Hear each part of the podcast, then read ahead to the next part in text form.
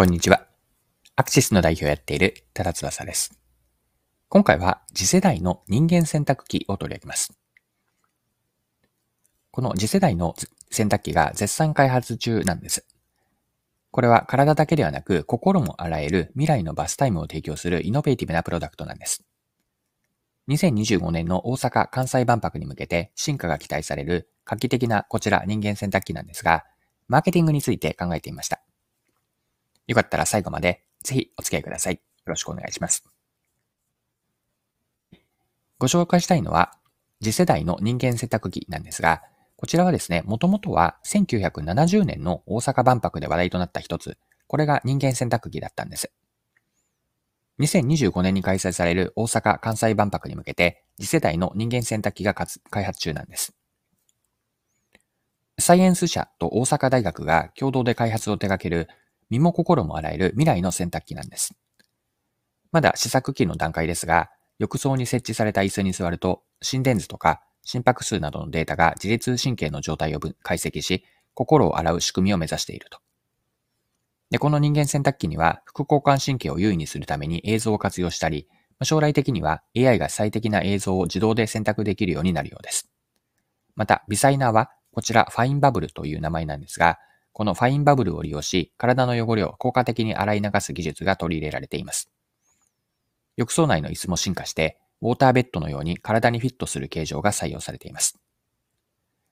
海外の人たちに湯船に浸かる日本文化を知ってもらうきっかけにしたいと、こんな意気込みで万博に向けて、2025年の万博に向けて開発が進んでいます。はい。ではですね、この人間洗濯機からマーケティングの観点で学べること考えてみたいんですが、いくつかあるかなと思っていて、3つ、4つですかね。はい。順番に見ていくと、まずニーズの発掘と創造と。人間洗濯機は従来のシャワーとかバスタブとは異なる新しいバスタイム体験を提供しています。新しいニーズを発掘し、独自の商品やサービスを作ることの大切さを教えてくれます。二つ目の学びのポイントはユニークな価値提案です。人間洗濯機は、体も心も洗えると、身も心も洗えるという未来のバスタイムを提案しているんですよね。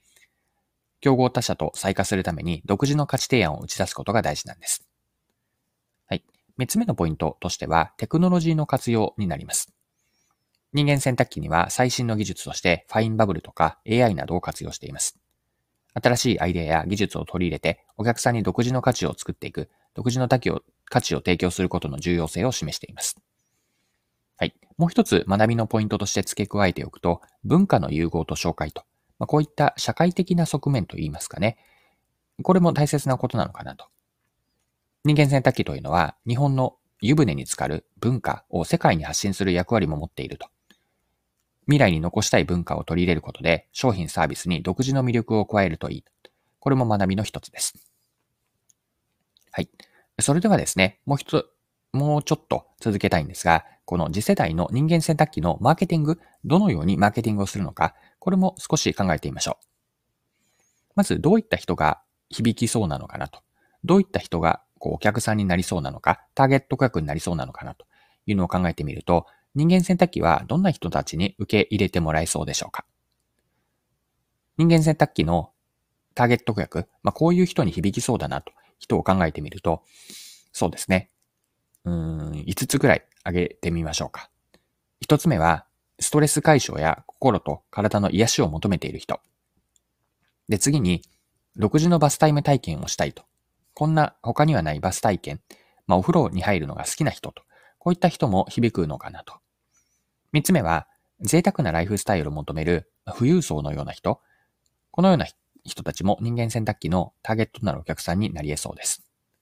また、新しい技術が使われているということで、こういったテクノロジーとか今までになかったサービスに興味がある人。他にもう一つ挙げておくと、ちょっと毛色の違う人としては、例えばホテルとか高級リゾートのオーナーとか経営者、これは人間洗濯機の導入先という意味においてですが、こういった人たちもターゲットなるお客さんに含めても良さそうです。はい。では、ターゲットの顧客のイメージ像がいくつか複数見えてきたわけなんですが、その中の一つを選んで、もうちょっと深掘りをしていきますね。でさっきまあ、5種類の人たちを挙げたんですが、その中で、そうですね。では、新しい技術や今までになかったサービスに興味がある人、こんな人たちに向けた人間洗濯機のコンセプト案をいくつか言語化してみましょう。まあ、いわゆるギーク向けというふうに捉えていいかもしれませんが、コンセプト案として、まず一つ目は、そうですね、バイオハックオアシス。こんなコンセプト案いかがでしょうか？バイオハックオアシスです。まあ、自分の心身を最適化するための最先端の技術を取り入れた人間洗濯機であると。これを一言でバイオハックオアシスと。こんなコンセプト案です。またもう一つあるとすると、バーチャルリアリティバスタイム。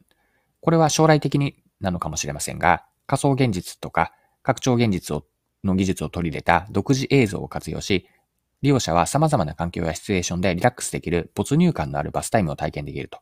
このようなバーチャルリアリティバスタイム。これもコンセプト案として挙げておきます。はい。ではもう一つのターゲット顧客でもコンセプト案を作っていきたいんですが、今度は富裕層を挙げたので、まあ、贅沢なライフスタイルを求める富裕層。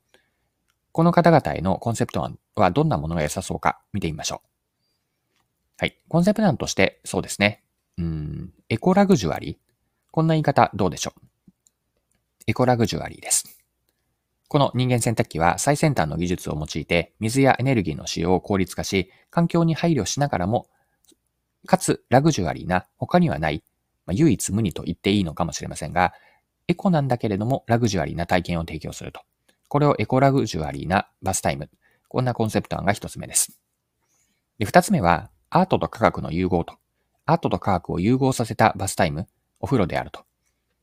独自のデザインや技術を駆使し、アートと科学が融合した美しい人間洗濯機ですと。